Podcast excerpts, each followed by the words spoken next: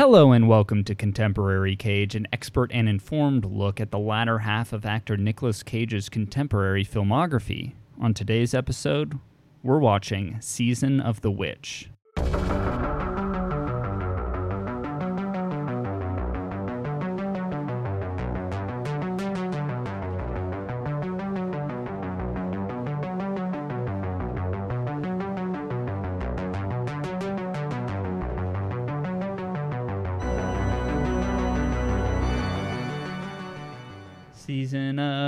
Witch. Season of the Witch. All right, Derik. We've done it once again. We've uh, we've watched another movie. Movies are supposed to be an escape, Derik. And this was a movie about a plague. This is uh, about the a woman who Plague couldn't escape. specifically. Yeah, that's true. Being confined while she was quarantined, Claire Foy was quarantined to her cage. This movie was about a plague, a disease. yeah. So So another perfect choice, perfect timing for us. Um, but uh, on theme, uh, sort of keeping that going. That's sort of where everyone's heads at. Um, and and you know, instead of running away from that stuff, we're gonna face it head on, just in the same way that the Cage Man would. Uh, on our last episode, we of course decided our quarantine house. We had a, a huge list of uh, Oh my houses that um, had different cage characters and uh, cage items and in strange it. Uh, inside jokes from the pod, like yes, all guy. Yes, very, very. I, uh, I'm sure I posted that um, with the episode when the episode came out, and I'm sure like the people who follow me on Twitter who do not listen to the podcast were like, "What? What is uh, Dad's famous hot dogs? like, well, what is this?"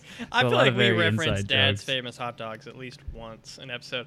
Plus, I don't think Yeah. it. I think something the way he says it is a little off. It's not just Dad's famous hot dog. It's like some weird like Dad's like, yeah. tootin'est hot dog or something stupid. fr- Dad's Friday Night World's Famous. Yeah, it's like that. something. It's like he puts a little extra spice on it. oh, he's the cage. Um, but now that we've chosen our house, I'm going to sort of continue this exercise. I- and we are going to be choosing, we're going to be doing a quarantine movie draft, Derik. You and I are both going to be drafting movies.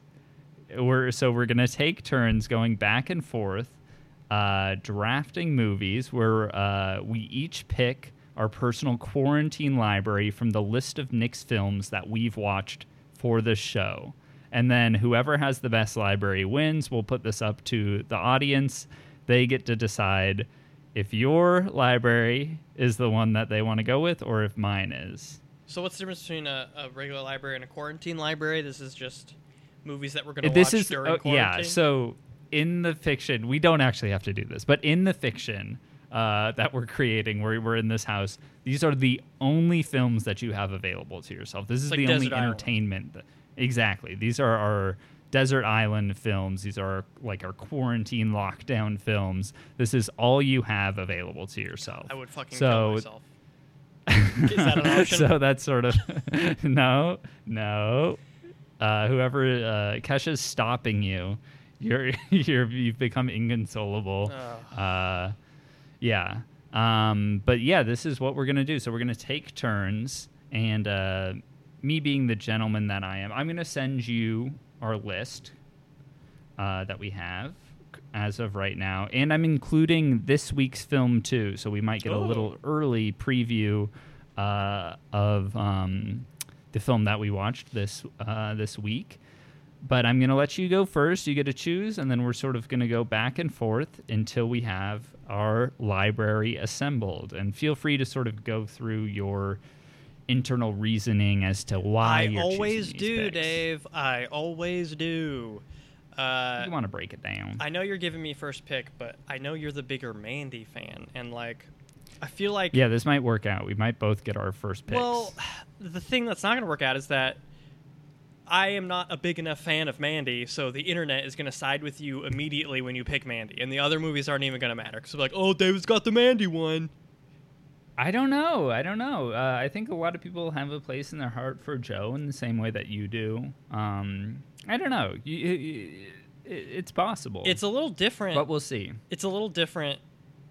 We're talking about desert island movies, you know. Yeah, it is. It kind of changes the way you're looking at these. Joe is not necessarily something I want to revisit all the time. Like Yeah. it's kind of a like a I mean, they're all they can all be I would say all all of the top three movies on our list, Mandy, Joe, and Bad Lieutenant Port of Call New Orleans, are all kind of emotionally exhausting movies in certain Yeah. ways. Yeah, they they kind of take a lot out of you. It's not something you want to just have on all the time and are sort of like I know absent-mindedly watching. our mid tier is really shining here. Stuff like Color Out of Space, National Treasure, Stolen. That That's shit's why I evergreen. thought this was interesting. Yeah. I thought I think our our list might be pretty different than how we would normally rank the movies. So, uh, what are you thinking for your first movie, Hmm. Oh Derik? man, I just never want to watch Left Behind again. Um, so my first pick, I will choose my pick of the litter. Pick of the litter. Um, man,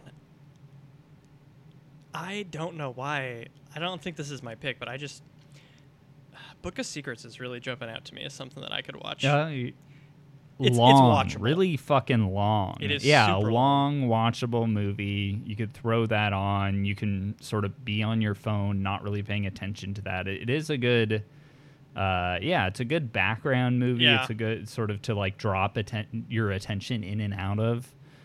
Um, yeah, So it's maybe between that and uh, Doggy Dog and uh, uh, oh boy, we got a we got a lot of picks to make. I know. I'm sorry. I think well, the first one's hardest because it's like you can judge, you know, based like out of any of these movies. Yeah, that's true. You have you've got the pick of the litter right now. You can Because take anything. I want to get some, you know, bad goods like funny. Let's poke fun at it, and I want a good movie once in a while. You know, We know how much you love Pay the Ghost. Is that going to be the number one pick? That's on the tip of my tongue. Uh, I'm gonna say. I'm gonna say Bad Lieutenant Port of Call, New Orleans, just because it's just so pure cage. Great pick. Yeah. That was definitely that was one I was considering for my first pick as well. It's uh it's a, a really special, really funny in certain moments, Mhm. even though it it can get um, super heavy. But it's just a wild, great, fun watch. It really um, is. Yeah. Okay. So we're marking you down. You've got uh, Bad Lieutenant. That's Derik's first pick, his number one pick. I've already got um, my number one picked. Mhm. I, I am gonna go with Mandy. Yeah. And that might sort of be obvious, but and one of my reasons for that is, as we talked about in our in our Mandy episode, it, in a way it is two movies, and you could I feel like Mhm. Mandy is is uh, I don't know if you ever do this, Derik. I'll sometimes do this where I'm like I just really really want to watch like this scene or this like section of a movie. I do feel that. like I, I do that with Star Wars movies all the time. Like I just Yeah, want I to see up to like- this point. Yeah, totally. So I feel like on certain nights, if I'm feeling like romantic and chill, watch the first like third of Mandy. If I'm feeling like I just want to see The world like burn. really wild, chaotic, psychedelic Cage, I watch the latter half. Mm-hmm. I so I feel like Mandy gets a, I get a lot out of that. So uh, that's my that's my number one. Okay. Um. So my number two, because Protocol is pretty heavy, I think I want to do something a little lighter, and I think, um, I think I gotta go Book of Secrets. Mm. gotta go Great. National Treasure Book of Secrets, my man. National Treasure two, our favorite of the National Treasure series. Um, Of the two. We were yeah we we were hearing it a little bit. I guess I guess Benny was saying uh, your brother t- texted us kind of outraged that we we gave uh, National Treasure a bad bad. Yeah. Um, but then he he admitted he's like I haven't actually watched this since I was like in college. And exactly. It might be. I think a lot of people would have the same, like reaction. Yeah. Um, okay, so you got National Treasure 2. I am going to pick.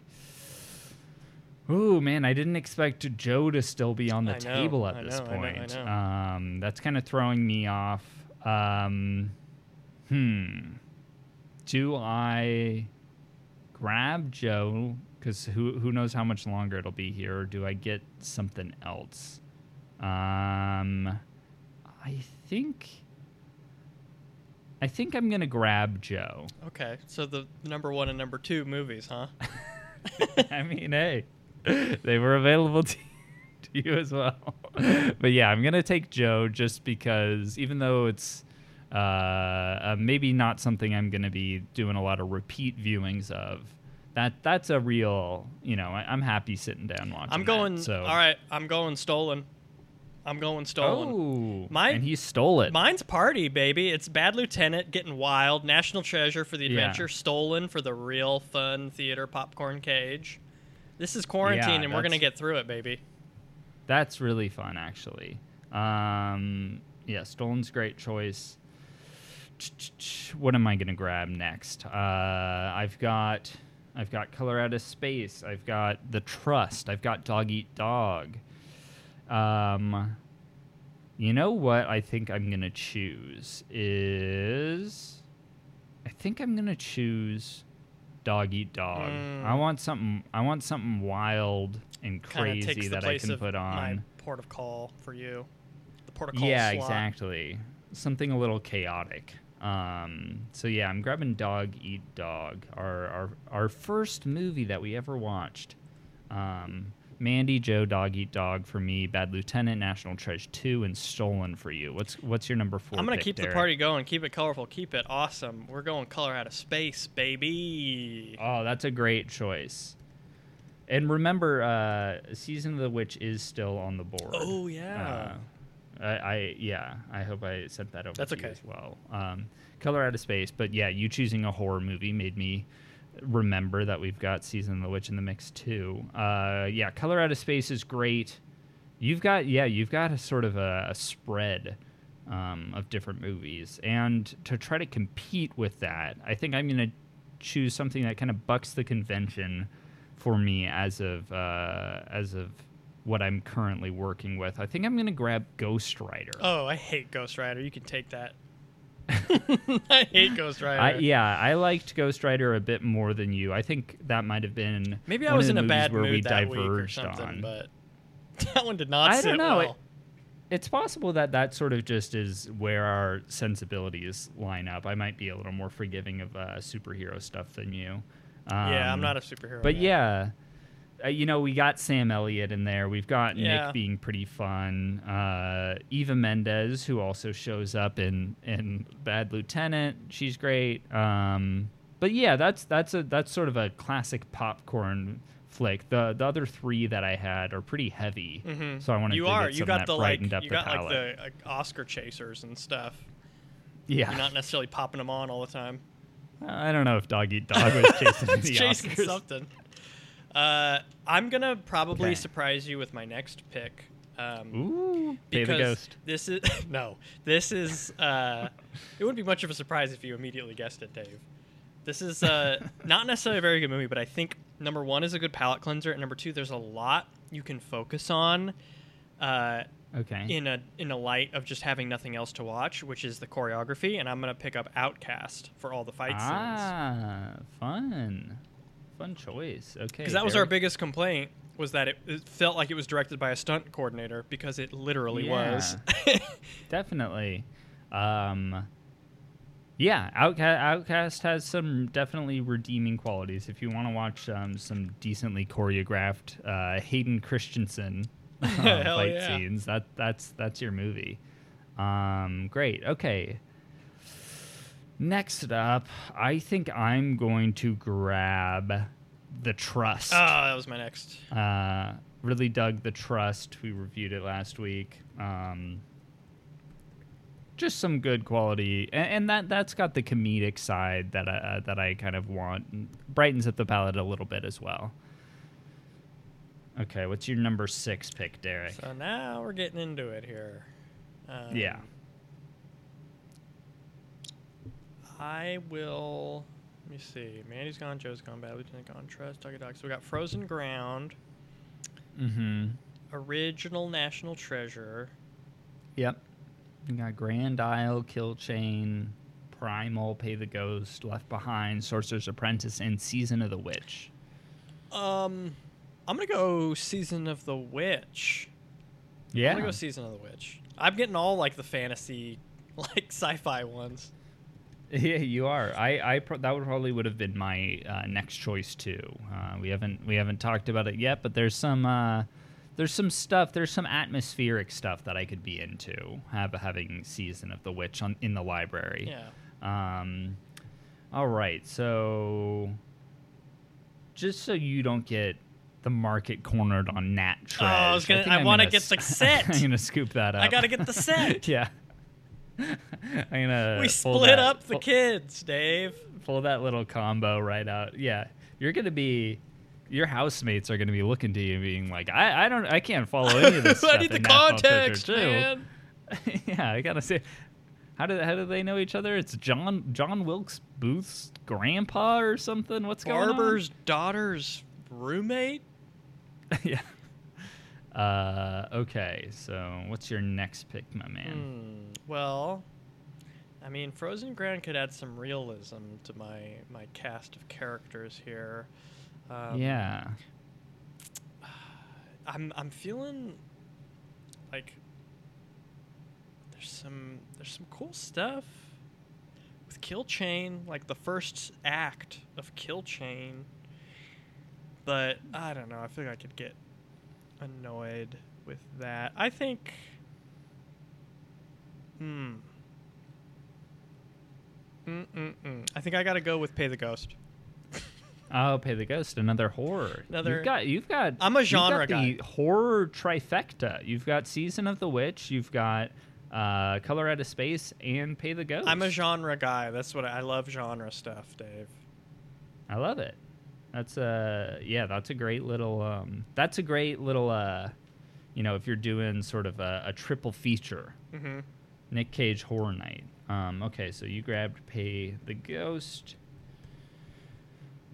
Um I will get to answer. You've grabbed Pay the Ghost. It's gone. Um I think that I will get Ooh, Oh, Slim Pickens now. yeah, it's getting down to it. it's getting it's getting dire. Um, I'm gonna get big news item. We're gonna talk about it later. Big Cats and Nick Cage are in the Yeah, news. I'm yeah. going Primal, Primal. baby. Primal, fun, fun Nick Cage. For It's middling, man. it's a middling movie. Yeah, there's some there's some brief flashes of of something Well, that you know what? could maybe qualify as fun. We put it above Pay the Ghost. I don't know. We might need to do a Pay the Ghost Hmm. Part Two revisit. Wow. We, uh, you know what? What if we, Did- what if we had? I mean, this might be really chaotic, but w- what if we sort of revisited? I feel like that would be an entire episode dedicated to a, a, a reshuffling where we can sort of. But I think No. we, I think we've talked about this before. I think we said that if we were to ever do that, we would need to rewatch whatever movies we're changing Yeah. uh, in order to justify it. But that's that's another segment. Both the Um, movies, every movie that it replaces in terms of gets above, as well as the movie Mhm. itself. Just to Yes. be sure. so if we were swapping knowing and Mandy, we would have to Watch rewatch the everything. whole gambit. And if we still feel Okay. like knowing's better than Mandy at that point, then we can change it. okay. All right. Uh, so what's your next pick, D man? Uh, the Frozen Ground. Frozen Ground. Oh yeah, that's Whoops, forgot about Frozen that Ground. one, That's a- Dave. that's a- that's a- I did forget about that one. it's not really one you want to watch often, but It- it's really not. Yeah. Um, and especially with like already having Mandy, Joe, Dog Eat Dog. right, That's a right. little. I don't have as much heavy. of the like realism stuff. Plus, like at a certain point, some of these movies I'd rather be looking at a fucking wall, and it's better, like for my sanity. That's true. Okay, so in the mix, just to go over this again, we still have uh, Grand Isle. You have uh, we still have Kill Chain, correct? Yeah. Okay, Grand Isle, Kill Chain, uh, Left Behind, Sorcerer's Apprentice, and Knowing. I think those are the only ones we have on the board still. Um, I out of all of those,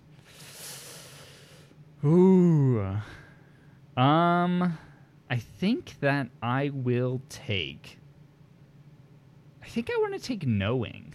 Dude, honestly, I would rather take Sorcerer Apprentice or Knowing over Left Behind. Y- yeah. Plus, so that's one. you don't. You have so many good ones too. You don't have like I have. A, I have like three that are like fun to watch because they're Mm, bad. good bads. Yeah. Uh, yeah. So I grabbed knowing. I think that you know, at least it's like a big budget disaster film. You get Nick r- running around with leaves in his face. That, you know, Oh, the leaves guy. You get the really leaves bad, guy. but- That's true. Yeah, I got the leave guys in my corner.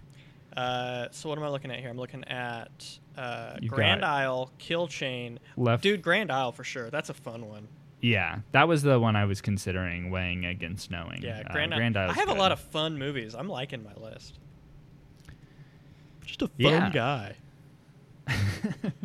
Kesha, yeah, Kesha and Terence McDonagh and the Cheddar Goblin Yeah. and Justin Bartha are all gonna. You guys are gonna have a great time. It's gonna be a party.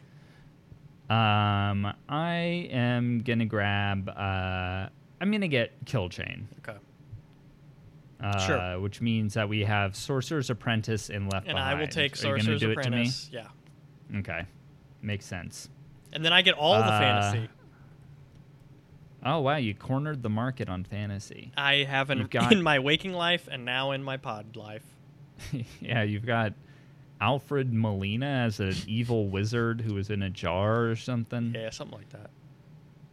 Um, okay, so I'll go over both of our lists one last time, and then uh, as you're listening to this, uh, listener, there will be an active poll on Twitter where you can uh, vote for whose library is best. And please, Um, uh, even though you're probably going to see this on Twitter or not hear this, but if you do hear this before you vote, please have the context in mind that this is movies that you have to watch over and over in quarantine, Mm-hmm. desert island style. Okay, this is all you have access this to. is it. This is your whole So library of think- entertainment.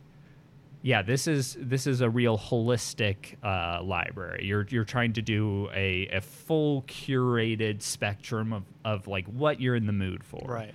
Um, so yeah, Derik, his list is Bad Lieutenant, National Treasure Two, Stolen, Color Out of Space, Outcast, Season of the Witch, Pay the Ghost, The Frozen Ground, Grand Isle, and Sorcerer's Apprentice. Okay. My list is Mandy, Joe, Dog Eat Dog, Ghost Rider, The Trust, National Treasure, Primal, Knowing, Kill Chain, and Left Behind.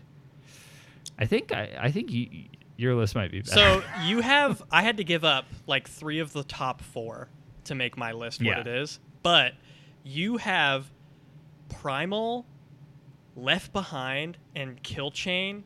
And like, Mhm. could you imagine watching all three of the like God, I would fucking kill myself at, at that I'd point. I'd I'd rewatch Primal, but both Kill Chain and Left Behind. but the those second are half sitting of on the Primal, shelf. man. Yeah, that's true. Like all of mine, I feel Uh, like I could pop in and have a good time. Yeah, that's true. Yeah, you got you got a solid list, but uh, you might not. You might be lacking in uh in the quality. Mine mi- mine's a little top heavy. It is. I mean, Um, Bad Lieutenant is my kind of ringer, but Oh yeah, But you do. I mean, Mandy and Joe and the Trust and Doggy Dog. Like you have all of the top ones. yeah. Those are those are big boys. Yeah. Um. Well, great. Uh, that was that was fun, Derik. I like doing that. Yeah, I kind of like almost wanted to watch my movies for a second, and then I realized I don't have like- to. Just create that situation for yourself. um, okay, let's get into the meat of the episode. On this week, we watched Season of the Witch. Uh, this was a 2011 film. Um, and uh, yeah, it's a historical horror adventure film starring Nicolas Cage and Ron Perlman. Historical-ish. Um, and yeah, that it's it's funny because I was watching some press material, some like interviews and stuff, and they really were like, we really wanted to make sure that it was historical Oh, and grounded no. and concerned with realism. No. But there's a little bit. There's a like, little bit of little Hollywood bit. twist in there. Yeah. Um, so Cage and Perlman uh, star as uh, Teutonic Knights who return from the Crusades. Uh, Nick becomes disillusioned with the actions that he's performing while on the crusade. Yeah, on a and, dime. uh, on a dime after Yeah. murdering countless and sacking hundreds of villages and kingdoms. One fucking Yeah. scene is lit dramatically, and he decides this is wrong. that was the turning point. He that was sort of the breaking point for him. oh my Um, god. But yeah, they return to their homeland, and it's uh, it's like deep into the spread um, of the uh, of the Black of the Plague. plague of Black Death. But it's yeah. but it's like even more dramatized version of it, right? It's like crazy, Oh, yeah, insane, pus-filled zombie death.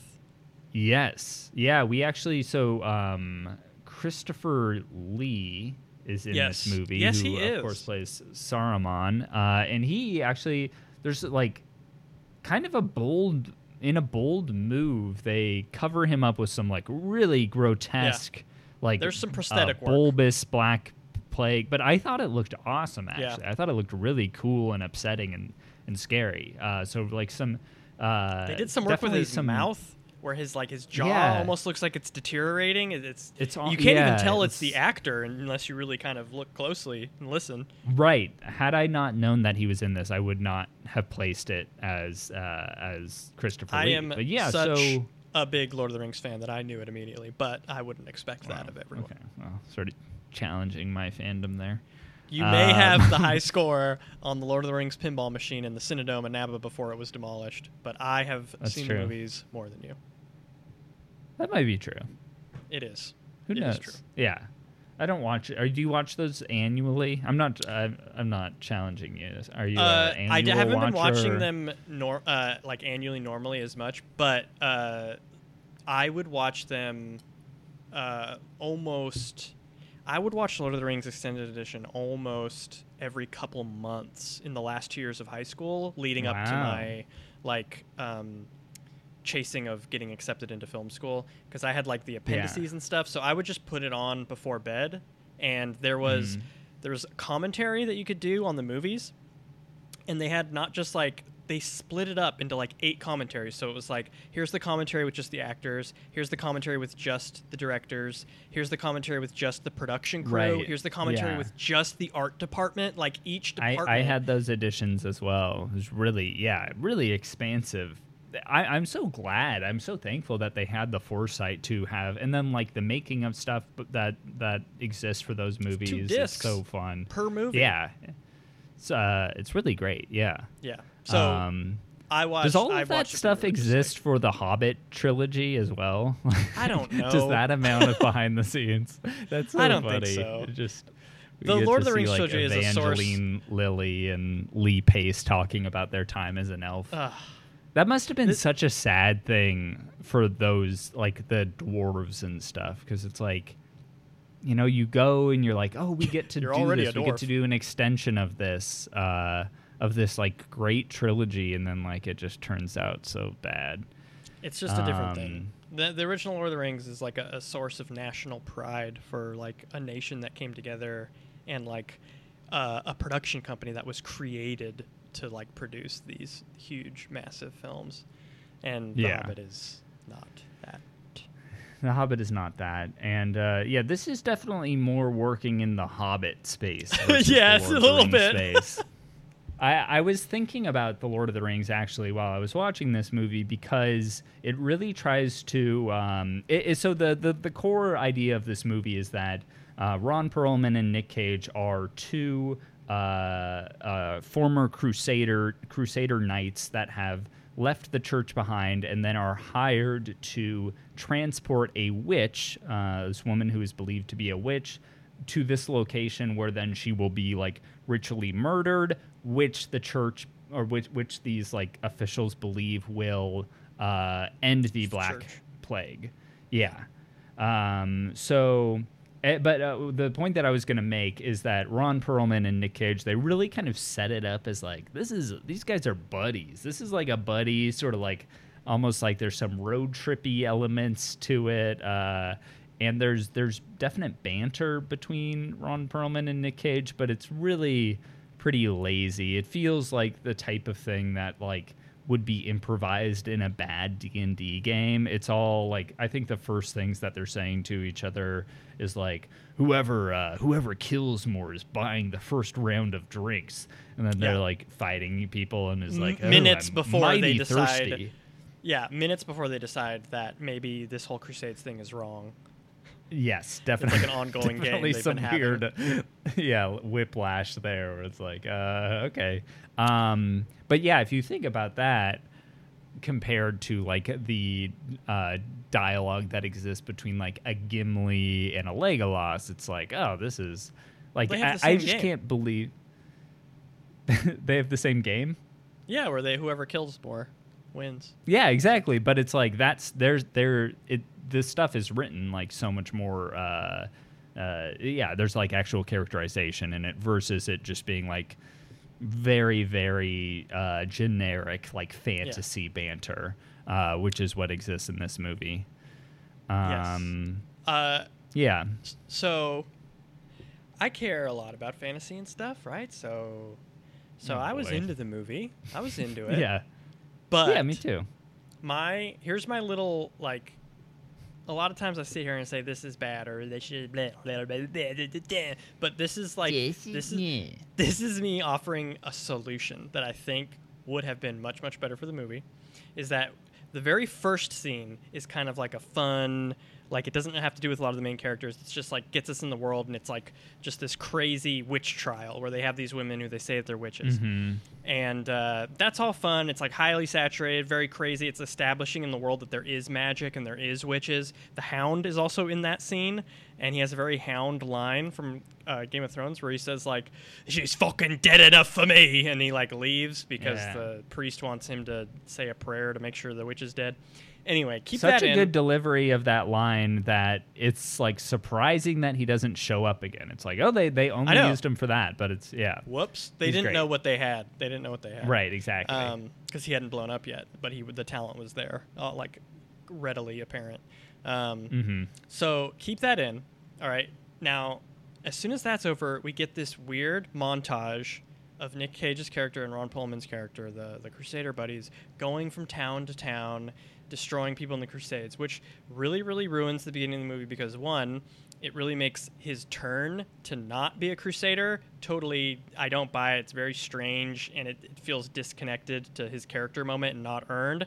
Two, what the fuck's going on with the effects and stuff in some of those sequences? They look shitty. Like It feels like uh, uh, like um, a studio head really really loved 300 or something, Yeah, and they yeah. wanted to do like that sort of stylized comic book. There's some sort of like um, uh, the the style of slow mo that's used in 300, Oh, where God. they'll it'll be like a long single shot where it's like s- slowed down and then sped up again. That there's a little bit of that in this movie, um, but it's it's like executed yeah, so it's just not as uh, yeah, it's not as well choreographed. There's the costumes don't look as good. The the the color like seems off and and I don't know if they strange, had um, enough money and they did it wrong, or they didn't have enough money, so they tried to do what they could, or they used too much money where a little bit of money would have been good, but or, but like We've got a budget se- of of 40 million, 40 million. So not a huge uh, budget for but, what they're um, doing. Yeah, Yeah. I mean, it, okay, so my whole issue is like uh, those those scenes look bad. It it specifically like took away from the character moment that establishes like the plot of the movie with them being like turncoats. Mhm. When that is over and the scene kind of like finishes with Ron Perlman and Nick Cage deciding that they're going to desert, we cut to a big sweeping plane in kind of an abandoned kingdom that once was as Nick and Ron Perlman are hooded travelers trying Yeah. to go to a town, right? That's cut out that whole shit where you like show them Yep. actually going to the towns and actually showing him just cut from the crazy intro boom to these mysterious guys that clearly have a backstory that have banter with each other you're like oh they're turncoats we slowly find that out through them being worried about seeing their sword in the town like all that would have been so so much more interesting and would have cost less money for the studio Yeah. like that would have been such a better way to treat these characters and to intro this this movie, but it like Yeah. had to be spelled out for us. It's like in Shakespeare, you- the crazy shit happens off screen and they come back Mhm. and they talk about it as it already happened so that your imagination can fill in those scenes. Yeah, and you wouldn't even need to add literally anything else to the movie because as soon as they come in contact with other people, it's referenced that oh, this is Behmen who abandoned the Crusades. He's a he's a former knight who abandoned the Crusades, and then immediately you get oh, these are nomadic like uh, knights without a cause. Uh, so you just get it immediately, and then also that that that scene I, I really like that scene of them uh exploring uh j- yeah it's like a, it's like really really pretty. They're walking along a coastline. It looks like it could be Scotland or Ireland perhaps. Uh, and then they come to that that like single um uh farmhouse. And uh it's been ravaged by the black black plague and uh and, and yeah they're sort of scavenging for food you get a little bit of that banter but it's like a little better because instead of being in front of a green screen surrounded Yeah. by a hundred extras uh it's just them on location i- in an actual space like getting to act off of each other um yeah and it's I- I like couldn't banter in a I in like a dark situation that the characters are trying to reel Mhm. with and you're like Sure. you're learning more about the world and what's going on and it's strange that these guys like it's like where have these guys been why are they here now um Yeah, and then it's so much also tonally. It, it's that scene is tonally in line with the the horror elements that they're going Mhm. with because they they find a couple who have almost uh, who have they believe succumbed to the black plague, uh, but then like uh, the woman in the bed sort of like lunges out to them with like a death rattle, uh, and it's like oh okay if you go from the um, the witch trial to this and then Yeah. on with the rest of the journey it, and then like when you're seeing christopher lee in his like uh, sort of uh, bubonic makeup uh, all all of that is like so in line and then you have this, this weird stuff with the crusades where it's like well it, it is it's so strange and obviously they put like a, a lot of money into that part um, but doesn't really fit with the rest of it the movie honestly might have been pickups like it could have been like test audiences didn't really understand clearly enough and they wanted a super Hmm. wide appeal and a huge as big audience as possible so they added one Yeah. more action and two more like literal translation of exactly what the backstory is before we get into it and it like it, it's it, it's such such a clear cut miss that would have like everything about Nick Cage's performance would have been better too because him feeling like he needs to be uh, vindicated or, or redeemed rather and like him feeling like he, he turned his back to this like this order would have been more believable because it would have just been Yeah. relying on Nick's acting with that backstory in his head rather than the terrible situation the director put him and us as viewers in by having to have that fucking like weird action montage. God, it just yeah bad. Yeah, and then the movie, I I, I like. The, the movie is an interesting genre blend, or it tries to blend some interesting genres. We talked a little bit about how there's like some buddy stuff. There, there's definitely like a road trip element. There's almost like a western element where you you're leaving this town on this quest, and then you uh, they find like they're like we need uh someone who's going to be our guide who's who like knows the terrain and the land uh, we Mhm. need they have like a priest who who is there who is like the person who's supposed to like perform the ritual killing of this witch that they have Who They have steals the, the, witch show? who Best actor in that movie is is that that priest. Who the they- priest they- was really good He was really good. Yeah, um, yeah, and uh, and then Claire Foy, who who's in The Crown, is the witch, Yeah, uh, and it's like queen. very strange to to see like someone who like is now known at, at like as for this like really sort of like quiet, thoughtful performance that's like a, tr- Mhm. a great performance uh, in like who's just in a cage the entire movie with like long black stringy hair and they they very much play into an element of uh like do we trust her do we not trust her Well, is she actually they- a witch is they tried in the beginning and it was interesting they were like is she Mhm. a witch or is this just you know because Yeah. we're we're we're conditioned to believe that when people says she's a witch that they're full of shit uh, based off Mhm. of like the Salem witch trials and all that shit stuff. So there is like reasonable doubt that she wouldn't be. And there's lots of scenes where she's kind of being manipulative, where you're like, is she being manipulative or am I just being convinced because of like the peer pressure that she's a witch? And that only really lasts for a short while before they decide it's pretty much you cannot argue that this woman is clearly like some sort of witch like or there is some magical fuckery going on with this person Yeah. like they don't hide it and they pretty much explicitly reveal that a little too early to Yeah, definitely. I, I remember, and then the ultimate twist at the end is that she's not a witch; she's a woman possessed by a demon, essentially. Uh, and it like it was, it felt like I don't know. I the the way that this movie becomes sup- supernatural and like kind of leaves behind the horror stuff and becomes more of a like mid two thousands. It literally becomes an episode of Supernatural. Constant.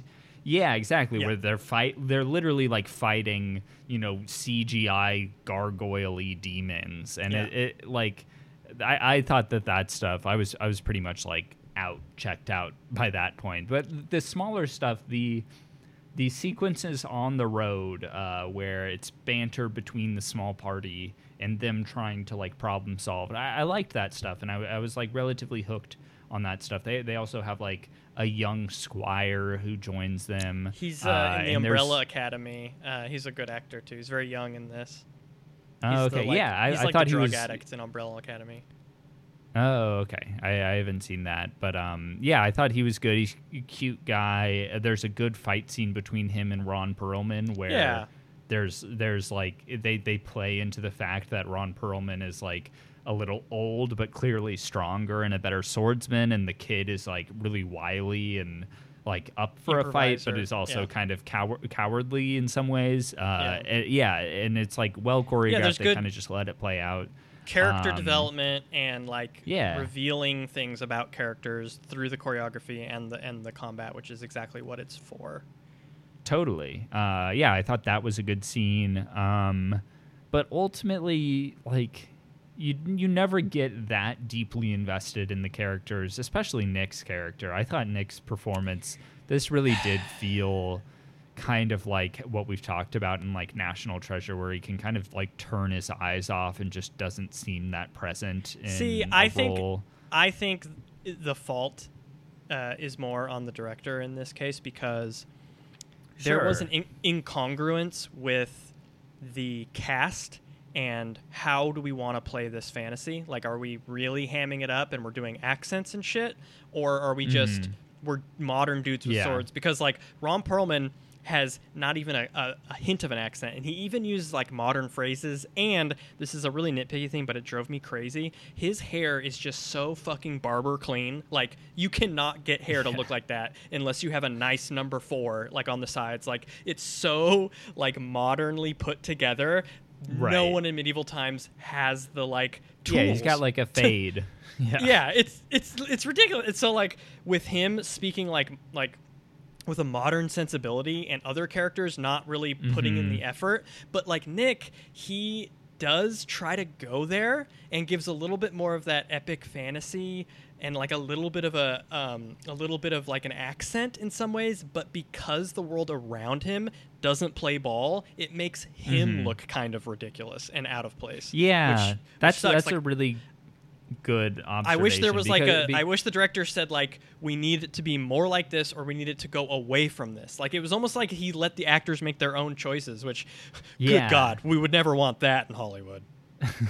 well, eh, well, and it's like it's not even that they were like told to make their own choices. It's that they maybe like r- arrived being like just like fully off of they were like okay let's all get on the same page and then they realized there was like oh no one is going to get us onto the same page and it Yeah. is re- you have these like really really dissonant act, uh, accents and then it, yeah, Yeah. th- i think that is a big preventative identity. reason why you're not able to like get invested with any of these characters or really care about their relationships with one another.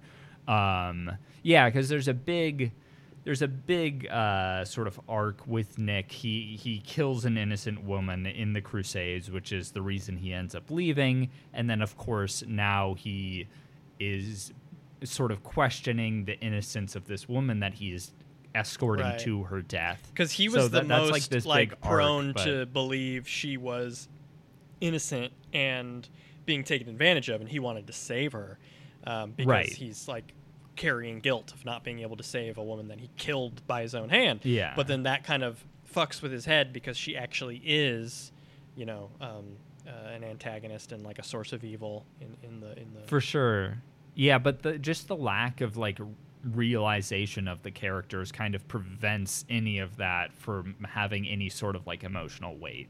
You just don't feel like a single one of those characters is like realized and actualized and I think you're probably dead on that it had a lot to do with direction. I think that this movie actually went through a lot of reshoots with a different Mm. director, yeah. uh, which is like, oh, that you know that kind of makes sense. Um, Well, and two, like some some parts are like tools for the writer, like they're generic. Like like um, I like around halfway through the movie, based off of Nick Cage's like Ron Perlman sidekick, just the Mhm. way that he was like always loyal, always keeping it light, kind of gruff, but the audience starts loving him more and more. You know that Hellboy vibe. I was like, oh. This guy's gonna sacrifice and die. Like that's what he's made for. Like this Sure. is Oh, all totally. like clear that he is going to be like reveal himself to really have the heart of gold and noble hero because he doesn't have like a family or anything to live for except for whatever the fuck Nick Cage's character wants to do is like his only like compass in life. So like he's just an object to be used to like garner this like sympathy. Um, Yeah. Yeah, real like yeah, real motivation light for him. No real like n- there's no piece of characterization to like we don't know if that person h- likes a thing, if he has like an interest Yeah. or like any any s- anything fine. unique about his character. Exactly. It's Uh, fine if he just wants to follow Nick around like a puppy or whatever and like forget about his past, but like tell us a little bit of if it exists at all or why he would Yeah. want it. Like there is no motivation other than like we're following the lead actor here. Right. Yeah. I, and which is like I'm watching uh, The Sopranos right now. Uh, Maisie and I are rewatching the whole thing, and there's uh, Paulie, and uh, who is like Tony Soprano's like right hand man, muscle, is this kind of like empty-headed, sim- simple goon type character who is just like incredible level of loyalty to his boss. But they do like such a good job of explaining why this person is like endeared and like uh and uh like committed to this this person that he's like following and that he will follow for you know w- where that loyalty is born from whereas like with Ron Perlman it's like I, they like liked to, to banter about buying drinks while they were killing people in the crusade which then they yeah, it's like there is a past, but we have to just accept or like it's just uh, it, I It just don't buy it. Yeah, I, I don't even know if this moment exists in the movie, but now I, is there a moment where after Nick like kills the woman, he like looks over somberly to Ron Perlman, who's also like, "Yeah, I'm right there with you." Is that yeah, yeah, that, that is strange because I don't know if that exists either, but I that's exactly his like his role in this movie. like, yeah, like there- how else does he get on board? But like, it's so weird. and there's even like in that fight when it, when Nick Cage's character says like "I- I'm done with the Crusades, like you can't be done, and he's like Who's gonna stop me? And he looks at him and he walks away. Ron Perlman just kind of like looks at everybody too, and he's like, Yeah, yeah, we're out of Yeah. here. just like follows Uh, it- behind. Yeah, me too. It- Which is like, and I think that's like the core problem of like why, despite the movie having cool genre mashup elements and some cool atmospheric moments and some decent fight scenes, the main character's motivation are so like absolutely thin and you just don't buy them. And then like the supporting cast is like supposed to just be like an extension of those already incredibly poor motivations. Like, you know, it it it, it doesn't work. The, the I felt doesn't I felt strong motivations for the actors who did a great job, like that priest they were walking with. I really Sure, bought his tho- stuff, yeah. and he was very motivated to go to the plague. He was the most heartbroken when he saw that the other priests had like succumbed to the plague. I thought the woman did a great job. Like she did a great job. Yeah, of, uh, Claire her is name? good in this. What's her, what's her Claire name? Foy. Claire Foy, because I've been watching The Crown and, and been appreciating her from there, and like this is Mhm.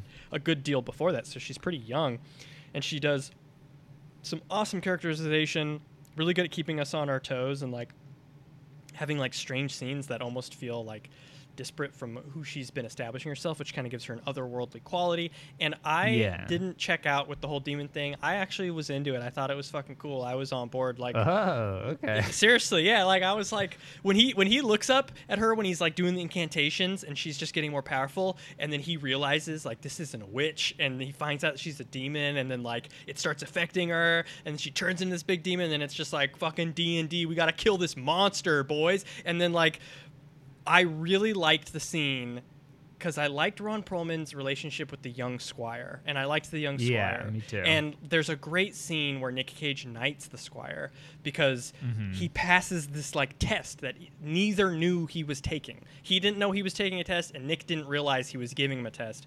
But he says like, "You don't need to come. Like, you're probably gonna die." Uh, this would be stupid for you to come. And he says like well it's the right thing to do and i want to help. And it was just as simple as that. And nick like truly believed him as this honest moment. And then there's this moment where nick knights him and he does the vow.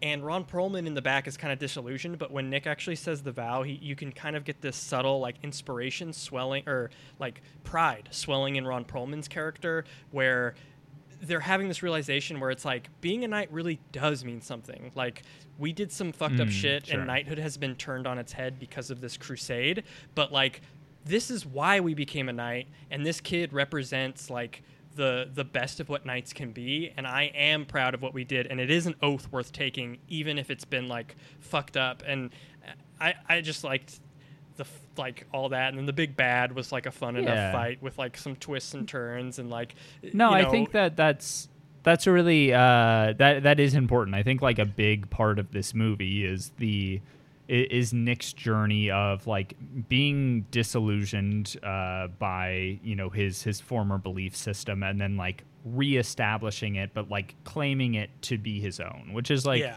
That that's that that's a good message uh, to engage with. I, I think it is good, and I totally agree. Claire Foy, despite kills it. there being yeah she's great and, and it's a tough job too she she is like caged but the way that she i think it is like a real testament to w- like what a tremendous actor she is it, where despite being like caged the level of empowerment and control that she Yeah. has over everyone else in the group uh, the fact that she is still this really really volatile and powerful like force despite never really showing displaying a ton of like magical powers it, it's often just through like these mental uh, things that she was doing and and, Mhm. and uh, through her speech uh, but yeah it, there's there's definitely stuff I, I like and and I do kind of just like the vibe of this movie. I, I think that um, there's uh, I, I kind of like the look of it. I they they shot it all I think in like Croatia and Hungary, and it's just like really good Well, classic. and it can be pretty fucking brutal. Yeah, it's pretty grim. It's like Yeah. I know you were like a Warhammer guy, you know, like Mhm. that kind of like Oh, yeah. dark, almost like almost like bordering metal fantasy kind of stuff is definitely Sure, being touched upon here. Yeah, Christopher Lee looks fucking awesome. Yeah. His makeup. I know that we touched on that early, but his makeup looks great. Well, and Like, that I- it's I kind of Christopher wish- Lee too. Like Yeah, that you're gonna put in there is per- is a perfect fucking choice. I think that's the maybe the you know when there is a movie that has good practical effects and then it's like 10 years old and then there's also a lot of CGI later in it. I think that might have been one of the reasons why I was maybe a little checked out in that last season in that last scene with uh Yeah. the demons just cuz it's like and it doesn't look terrible or anything. It like looks okay, but it looks like of the era CGI in a movie that has some really cool practical uh practical effects. They did a good uh, job of like makeup. keeping it on the edge of shadow and lit by fire and stuff like that for Yeah. the most part, so that like the the like finer details can be more obscure. Um, but like, I don't know, man, it held up pretty well to me. I watched it on m- my fiance and I's like big TV, and like, I, I kind of liked that. I was curious, like, how is this going to end? Like, are they just going to get there and they're going to mm-hmm. kill her because she's a witch? And I really didn't know. And it, it's maybe a cheap twist, maybe a little Deus Machina, but like. I, I like that it was like the demon twist because it, it really did show like witches probably aren't real. You know, like this probably would have just been another like poor young girl that was being like killed for no reason.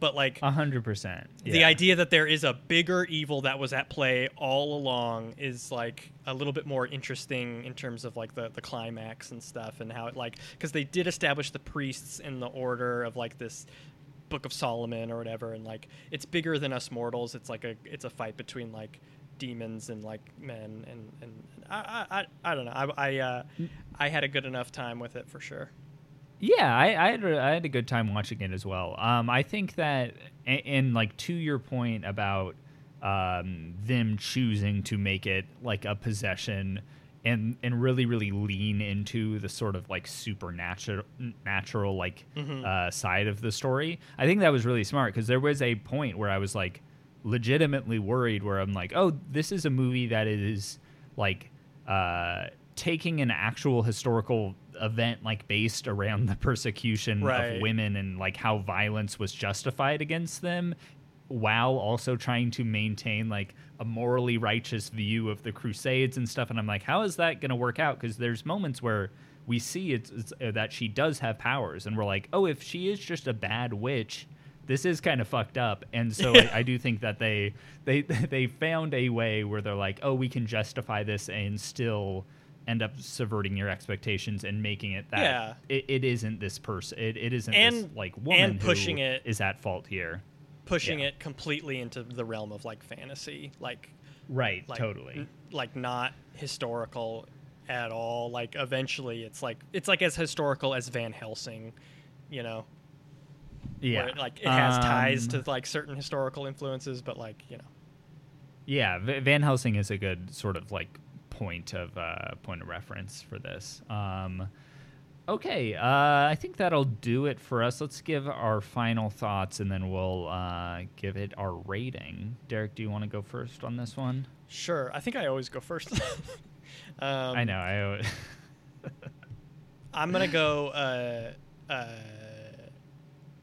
i mean i've been thinking good bad because the, the movie does have a lot of flaws some flaws that are Mhm. unforgivable and some direction things that are just like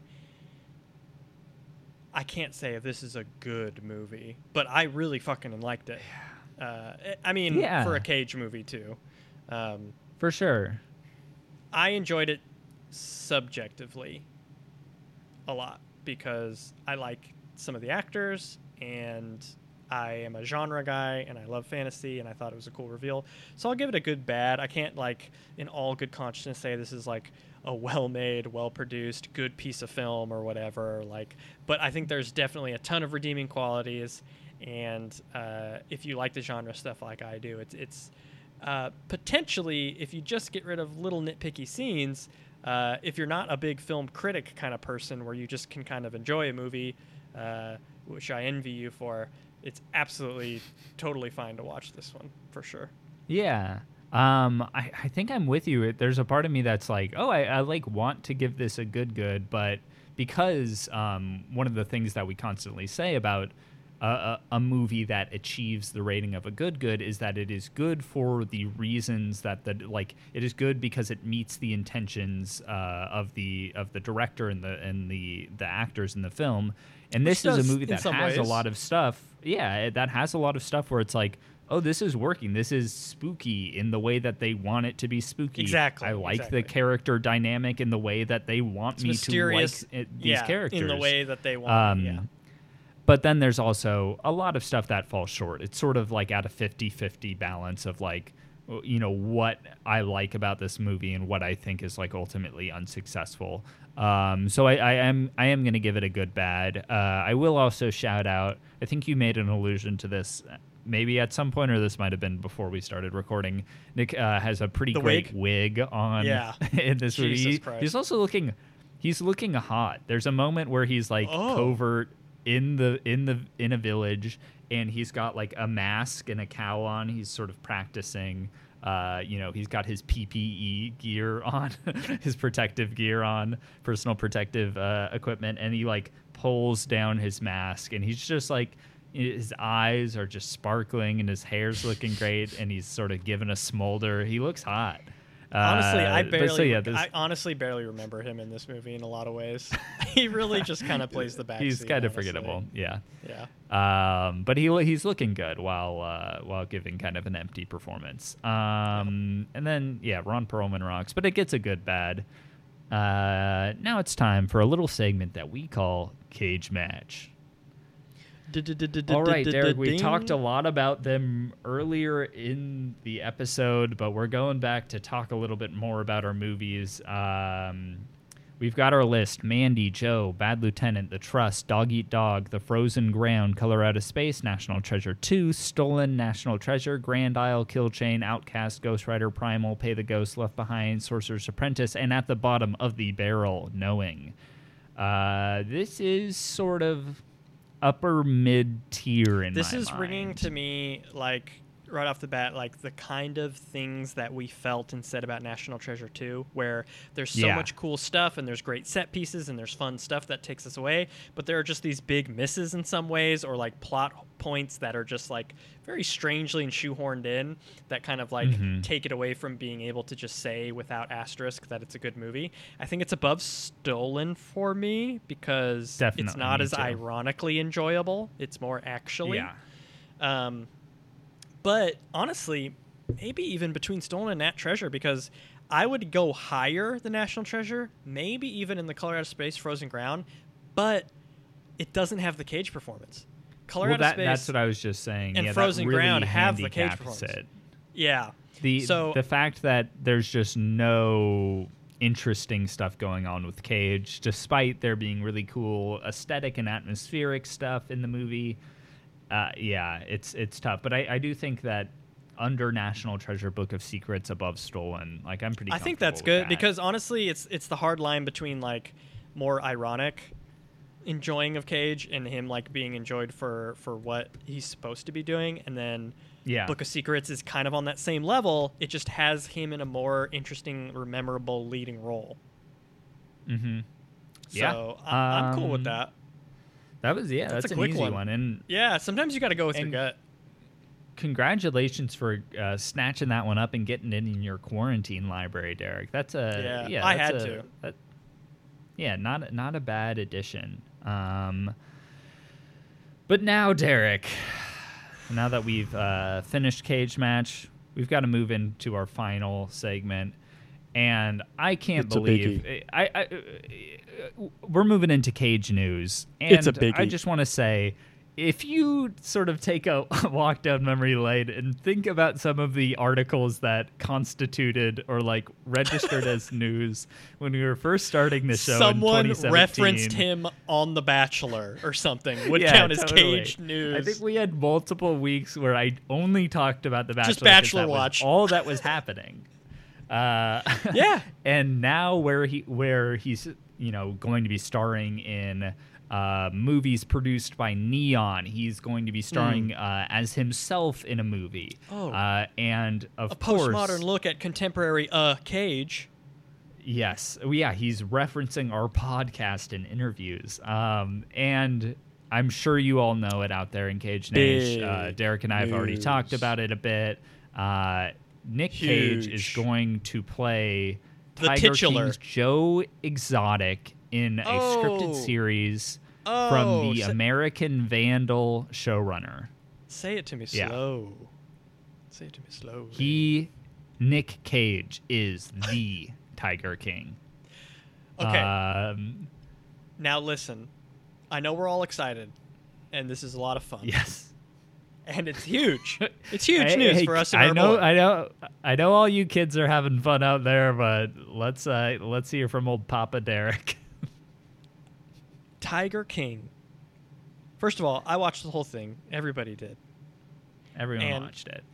and I'm gonna sound like such a like fucking asshole, but like documentaries are fucking amazing. Like there are some amazing documentaries. It's it's one of the most coolest, the coolest thing you can do as like a filmmaker is make an engaging, moving, important documentary. And The this documentary documentary, lover.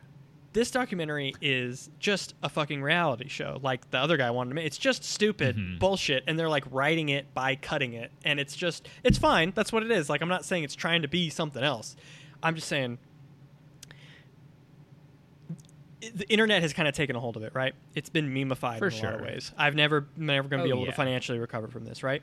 And that is a slippery slope when it comes to our man Nick Cage. Like, eh, I want him to be important and popular and respected and revered eh, for what he is. And being Joe Exotic could could go that route, you know, like some just otherworldly performance that embodies this guy. Like it could be like the Andy Kaufman Jim Carrey thing or something, you know. But Mm. I worry that it's cheap. It's a cheap laugh. Like the headline is what they're paying for when they hired him, you know? Like Nick Cage, the internet uh, fucking meme, is going to play Joe Exotic, the internet fucking documentary meme. And I, I, I just, I hope it's going to be great. And I, and I think we're all going to have a lot of fun. But I, I worry a little bit in that respect. Yeah, I'm definitely a little apprehensive of this as well. Um, I I had some thoughts about the documentary in regards to there's been a lot of like discourse about the way that like ever since like Serial came out, the way that like Yeah. true crime has been turned into this sort of like entertainment more so than a documentary that is like setting out to like get information out there and it's Mhm. like uh, documentaries are supposed to be engaging and, and interesting and compelling but um, when you start to like there's some kind of gross stuff in the Tiger King about drawing uh, moral parallels between like Carole Baskin and Joe Exotic, and like are, are either of these people really good? And it is like, well, one one clearly has like some better practices than the other. Like one of, it, it, and it's it, there is some. I think that some of that like um, moral equivalence comes as a result of them trying to be like ooh we want this to be like a compelling narrative that we're crafting. Uh, so i'm kind of interested in if this engages with it in a different regards. This, this is obviously a, a story like that is going to be separate from that netflix documentary. So we're going to see sort of a different take on everything uh, there. Ho- i'm really hoping that this isn't that we get something that is almost more uh, more like comedically focused and isn't trying to do just a straight parody of the documentary that we saw. Yeah. I, I hope that we get something that is more like a Christopher Guest, like Spinal Tap or um, Best in Show, like that. I I want I want it to be like tonally, uh, I just sort of creatively separate from the documentary because I, I think that the documentary, like as time moves on, as people think more about it, I don't think it's going to be looked on as super favorably. Um, and uh, eh, so, and then also like one of the things that kind of gives me some hope. Uh, did you watch American Vandal, Derik? Do you know the show? Uh, just the like trailers and stuff. I never actually watched Okay. the show. It, it it's really it's really funny and thoughtful and they tend to really focus on grounded trying to give those like naturalistic like they, they they're committed to the mock, mockumentary uh, aspect of it um, so I, I I'm I'm very interested from that regards in that regards to see like what Cage looks like in that sort of a form. Like this is the first time we've ever seen him on a TV show. This is the first time we've ever seen him in a mockumentary where we're going like he, we know that he is someone who loves to improvise, uh, which is like oh I'm just I'm very interested in in this obviously. It can but go I, so many ways. yeah, I, I totally agree with you. This a part of me is like kind of cringes at the idea of like if you just mash up these two sort of like meme like Meme-y popular things, things. yeah. it feels like uh, You're you paying for the like, headline. A random meme generator, and it's like Yeah. Nick Cage as Joe Exotic, and it feels kind of like a little crass and opportunistic in that in that regard. So I hope that they're casting him for a reason beyond that. I hope that they see something in his. Uh, hopefully, he came and like pitched himself to it, uh, like with it. I hope he. Hopefully, he has like a take on the character Some I do think if it is. Yeah. some interesting or I unique think- perspective in any way is is just going to be needed because Joe Exotic already is such a crazy character. So w like just trying to emulate him and being funny by doing a Joe Exotic impression is like a pretty lame move to pull at a party, you know. And I don't want to Yeah. see Nick Cage doing that for ten fucking episodes, you know. You know what, Derik?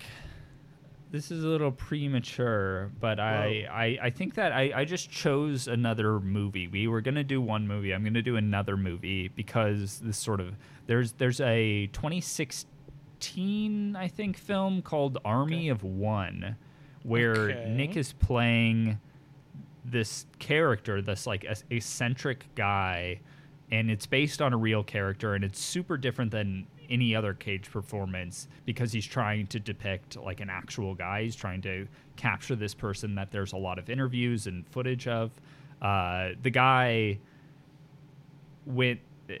It's directed by the director of Borat, uh, and Really? it's about this guy who wanted to go and kill uh, Osama bin Laden, and j- he was like an American guy who just like flew and ended up in Pakistan. Uh, uh, it, it, it seems like a crazy movie, but I do think it might lend some interesting insight into how Nick approaches um, like playing a character, a specific person in like a biopic, in the way that we might get with Joe Exotic. So so we'll watch that for our movie. Good Uh, choice. Army of One. Thank you. Um, but yeah, I think you know it, th- he, here's here's one one thing. Uh, I'm excited that Nick is going to be back in the limelight. I hope Yeah. that he doesn't re-enter. W- I think one of the things that we've been really hoping for is that he's on this trajectory, doing films like uh, Joe, doing films like Mandy, uh, doing things like the. uh, This is okay. Hold on. Sorry, I know that I'm kind of all over the place. Unbearable weight of massive Right. talent, which is a movie where he's playing him like a version of himself against the memeified version of himself Right. seemed to be him kind of shedding this image right where he's like i want to buck this idea that i'm just a meme that i can be like su- summarized as someone who has these crazy outbursts in movies him playing joe exotic feels like he's re-upping that image in some ways uh, Yeah. so those those two movies arriving or these two projects arriving hitting around the same time i'm i'm interested in the contrast they seem kind of like uh, to be at opposite ends of the spectrum of each other but um, we'll It- see how it plays out and it's not like when I say you know we should revere Nick Cage or whatever like that. that's to take that out of context, but like uh, like I feel like he was you know he was a huge he is but he was a huge huge huge Mhm. star like it was very common to see him as a leading man he had crazy performances you knew like it was a nick cage movie you know like and he's been kind of in an incubation state. Like he's been kind of like he's been kind of Link in the freaking Temple of Time, waiting a hundred years before Zelda's sweet song whispers in his ears to come up and save Hyrule. Like he's been doing all these weird indie movies. Like nobody gives a shit. He'll do anything. He's not really starring in anything big. He's just working and grinding. And now Yeah. he's finally evolving from where he was to where he is with this like in incubation in between. And now, as he emerges from the Mhm. incubation, projects like Joe and Mandy and this unbearable weight of massive talent are starting to pop up. And it's like, okay, if he becomes reacquainted with the world stage as like a, a more of a pop icon like he used to be, I think it would just be really, really great and a horrible missed opportunity if he didn't do it in a way that that showcased his talent, his seasoned talent Yeah. over the years, and like you know the things that he can bring to the table beyond being a fucking joke of like pictures hidden all over your house of him making a funny face, like and to to kind of like yeah step backwards like anti-production like being like non-conducive to production is just maybe just anally like OCD to me of like I just don't want that to happen you know? I don't want him to revert. yeah revert. totally. So so I'm I'm with you there. But I am glad that like it does seem like we're riding a, a freaking Nick Cage wave like uh he seems to be becoming more and more relevant all the time, which is exciting for us in this show. And and if it is a big Truly. fucking train wreck that we have to get our hands in there and examine and do a post mortem of this fucking terrible Joe show, and we have to like realize that this guy who we're starting to look up to is just a fucking quack. Like we'll do it, and that'll be fun too. But you know, I Oh, totally. Yeah, we we are along for the ride, no matter where it uh, takes us, And we will never know. Uh, as someone who sometimes probably un undeservedly gets a little nervous that like. Oh, are we gonna like run out of like contemporary movies to do? Him doing a TV show where we could maybe take it an episode at a time. Oh, that God, I'm sure every extends out the uh, content. Yeah, that really uh, sort of uh, extends the content for us. Um, but yeah, and I mean, we get to review review like a, a TV show. That's it's interesting. It's a weird, wild time, and uh, we're on board. Um, I yeah, I think I, I just hope that it hits at a time when people are ready to get like a different take on this story that is known, and I hope that it brings a different angle to it. Um, but yeah, man, we'll we'll see. We'll see. We got one other news item. Anything else you want to say about Tiger King? I would just say, yeah, I, I feel like in five years from now, Tiger King might look like Mambo number five or something. Like, remember that shit? Yeah. No, I'm totally with you. Uh, on a, and cool. on a nice um, uh, sort of note to end the show on, um, Nicolas Cage's son Weston, who's his oldest uh, of his two sons, uh, the one that he wrote a comic book with, uh, oh yeah, uh, welcomes twin daughters. So Cage is now a uh, Grandpa? a third and a fourth, uh, a grandpa. Uh, I think a third and a fourth time over. I think Weston already had two kids. Oh. Um, so yeah, Nick is uh, he's got twin little uh, granddaughters.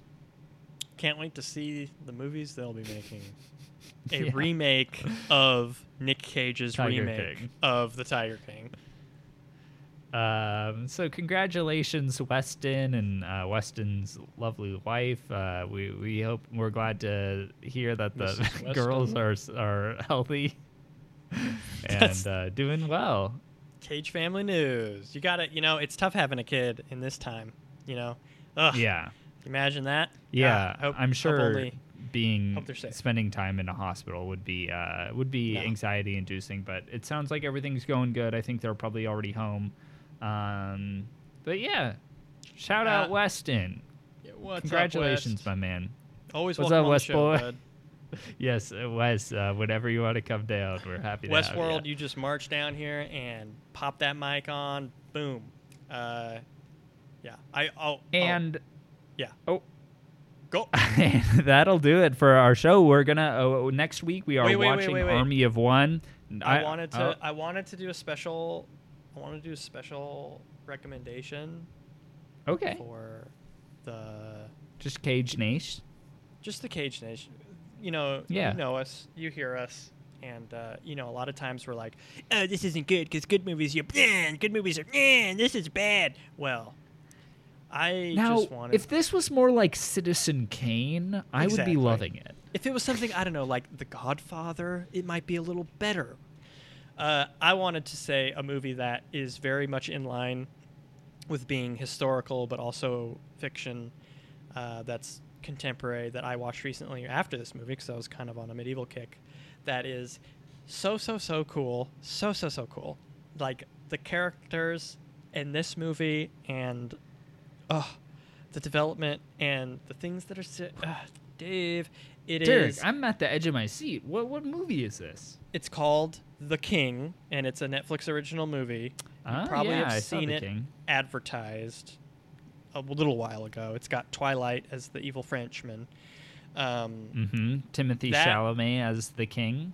that is 100% a good good my god i just i just want a chef's kiss so, certain parts of that movie of like of of character development of like choices of things you can do with the character of twists that are so so deserved and so unforeseen but inevitable and just good fucking stuff. I just if you liked season of the witch or you're into that genre stuff and you want to watch something a little bit more like undiluted uh, with kind of mediocrity The King is a great, great choice. It's really long, so I put it off for a long time. It's like two and a half hours, but it's one of those two and a half hour movies that the pacing just makes it feel like it's not even very long. Like it, it felt yeah, like it was just I'm done. with you.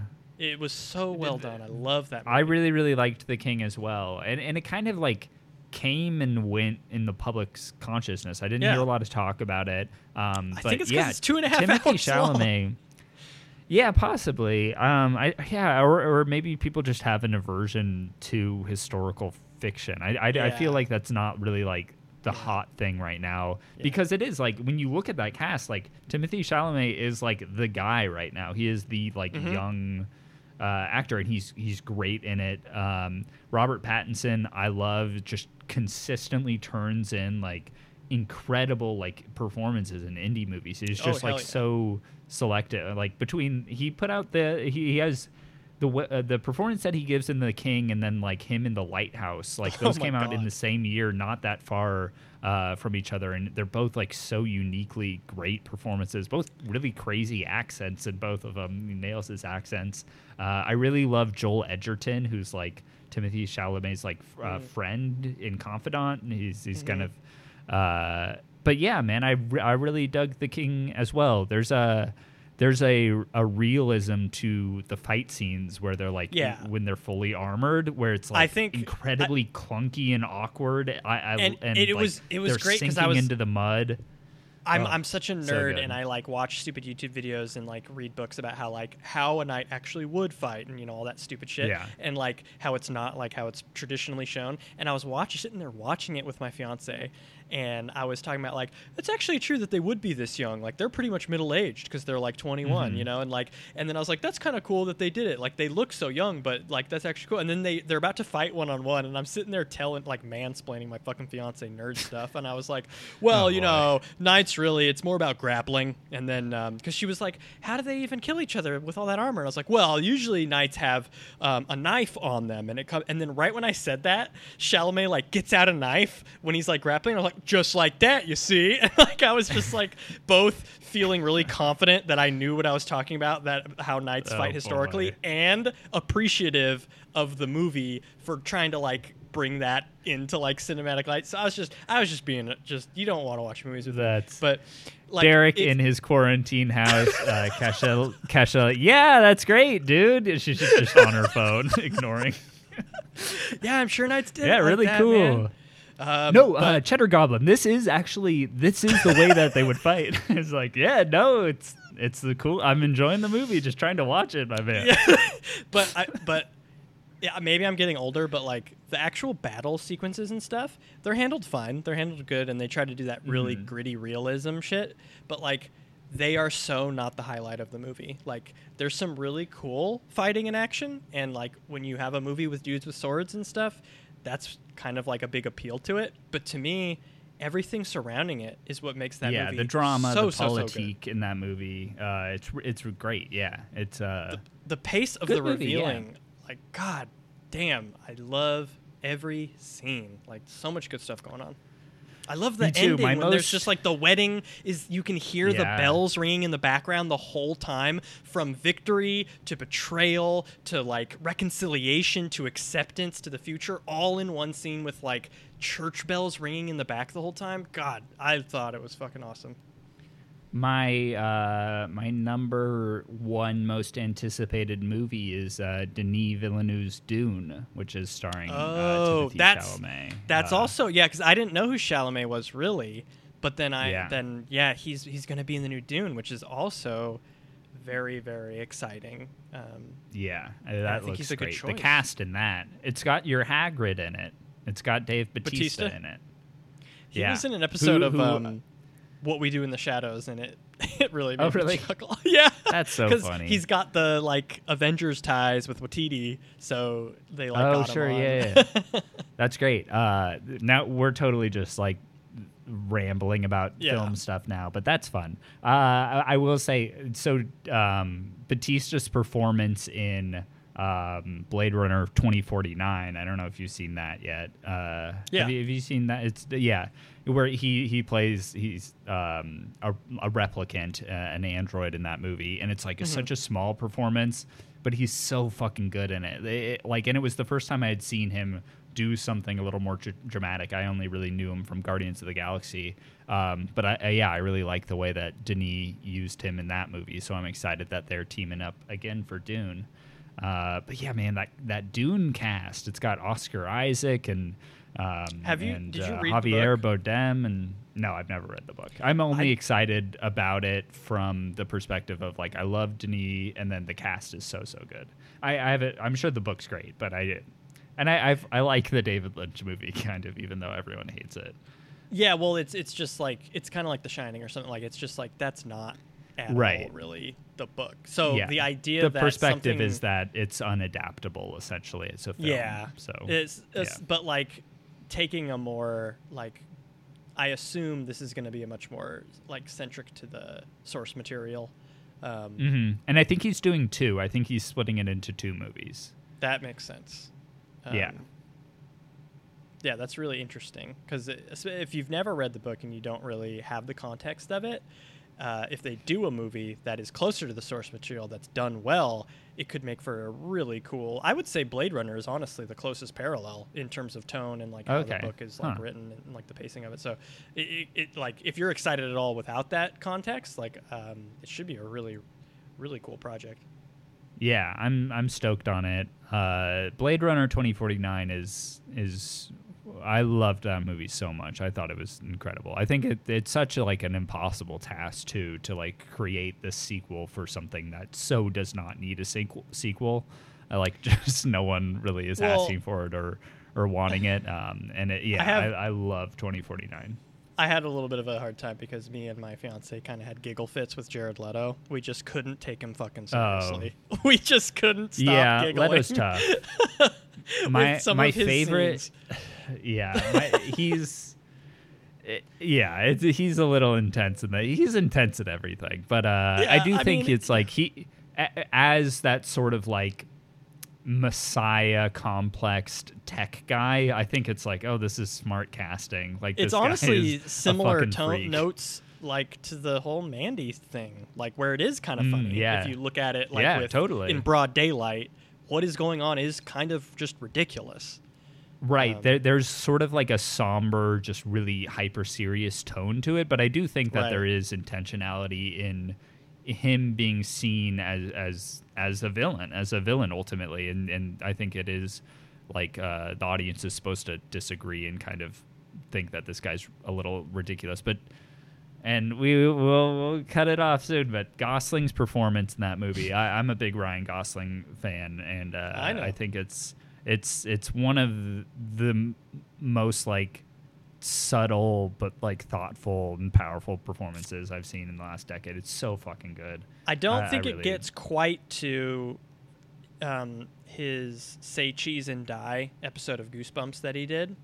Uh, when he was a little Canadian boy, but His uh, young Hercules run.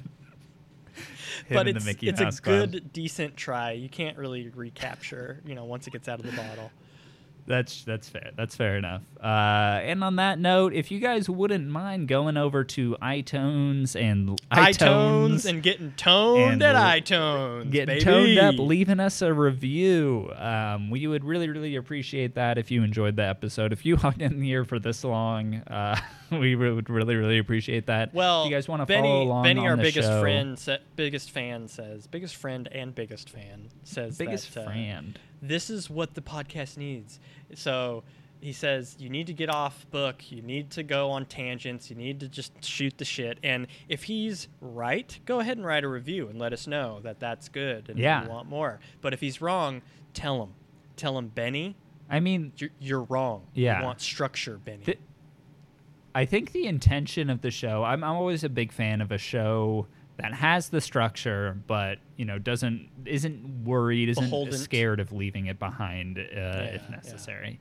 Um, Like us. So yeah, exactly, exactly like us. Um, if you uh, if you want to follow us on Twitter, we are at CagePod. Um, Yep. you, that's where you can go and vote for uh, who has the best quarantine library. If you want to follow us on Instagram, we are also at CagePod there. Oh, and if you want to Oh, yeah. email the show, we are uh, contemporarycage at gmail.com. Have we gotten any Derik. Uh, emails yet? I think SoundCloud sent me a, a payment. uh, no one's time to pay the the piper. Most of the interactions I've gotten are like through Instagram and Twitter. I know it's like People when I email, was you know. when I was in college, it was like, "Oh, you're calling me? Oh, that's weird." And now, now that I've been out of college for however many years, it's like, "Ooh, emailing? That's way too personal." I just don't I just don't get this generation. Yeah, I uh, I check it maybe like every other show, but yeah, if you guys want to send us an email, we'll read it. We'll fucking Maybe read it. we'll- We'll rip you to talked- shreds. yeah, we'll friggin' yeah. How dare You'll be the last time us. you email us, you son of a bitch. Mhm. Sorry. Do not email my wife again. to me or my You- wife. You ever seen that picture where the guy there's like graffiti that on someone's like garage door that says "Stop emailing my wife." That is the really most good like stuff. a picture of graffiti on a most, like- garage, Dave. Yeah, it's like midwestern conflict. Um, that'll do it for the show. Bye, guys. Bye. Oh, and Army Wait. of One next week. Army of Army One. of one. Sure.